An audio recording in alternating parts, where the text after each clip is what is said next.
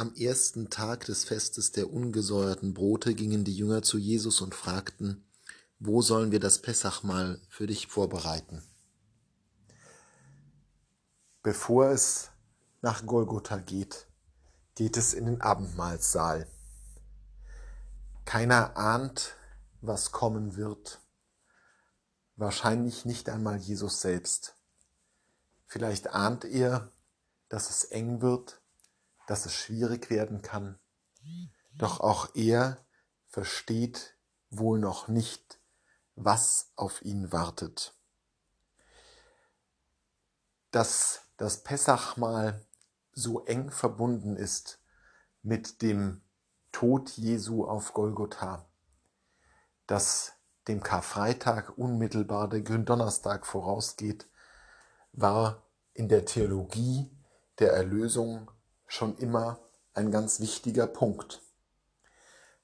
Es ist naheliegend, das Lamm, das für den Auszug aus Ägypten geschlachtet werden soll, zu vergleichen mit Jesus, der auch das Volk aus der Gefangenschaft von Tod und Sünde heraus befreit. Doch noch etwas anderes steht ja auch im Mittelpunkt des Pessachmahles. Das Pessachmahl ist in seiner ersten ursprünglichen Form eines gewesen, das man rasch und schnell essen musste. Es war das Mahl, das man gegürtet aß, jederzeit bereit zum Aufbruch, sobald das Signal kommt. Und auch heute feiern die Juden dieses Mahl in diesem Sinne. Gleichzeitig ist es aber ein Mahl, das die Gemeinschaft begründet. In der hohen Not des Auszugs aus Ägypten, in der Verfolgung durch den Pharao, in der ausweglosen Situation der Gefangenschaft und in der sehr unsicheren Hoffnung auf eine bessere Zukunft stiftet dieses Mal Gemeinschaft.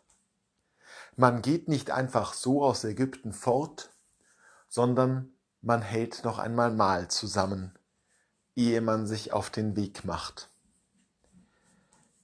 Ohne diese Gemeinschaft wäre der Auszug aus Ägypten wahrscheinlich nicht gelungen.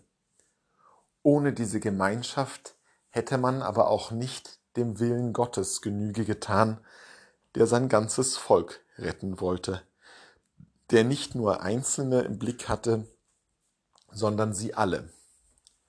Und ebenso hat auch Jesus in seinem Erlösungstod uns alle im Blick. Stellvertretend stehen dafür die Apostel, mit denen er zum Mahl saß, aber wir können uns durchaus vorstellen, dass in jenem Augenblick da er am Kreuz die Arme ausbreitete, für uns zu sterben, nicht nur an seine Jüngerinnen und Jünger, an die Apostel dachte, mit denen er tags zuvor beim Essen gesessen hatte, sondern dass die ganze Welt zu seinen Füßen lag im wahrsten Sinn des Wortes.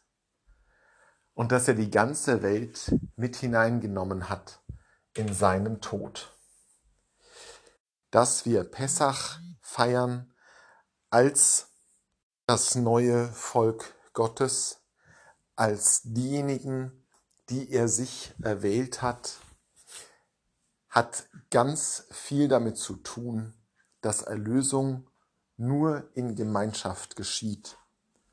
Nur dort, wo wir uns begreifen als Brüder und Schwestern als Kinder des einen Vaters, als Personen, die füreinander Verantwortung tragen. Nur dort sind wir wirklich bereit für die Erlösung. Die Gemeinschaft der Jünger am Abendmahlstisch, derer wir morgen gedenken, wird ja auch in unseren Eucharistiefeiern nachgebildet. Auch wir sitzen dann um den Tisch um Blut und Leib Jesu Christi für uns entgegenzunehmen. Auch wir bilden in der Eucharistie eine Gemeinschaft, um unsere Erlösung zu gedenken und dafür zu danken. Wenn wir morgen jener ersten Eucharistie gedenken, jenes Übergangs vom Peschachfest in unsere Mahlgemeinschaft,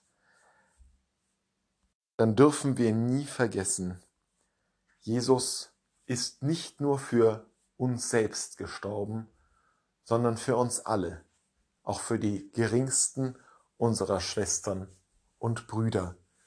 Nur zusammen können wir dieses Geschenk entgegennehmen, wie die Jünger zusammen am Tisch des Pessachmahles.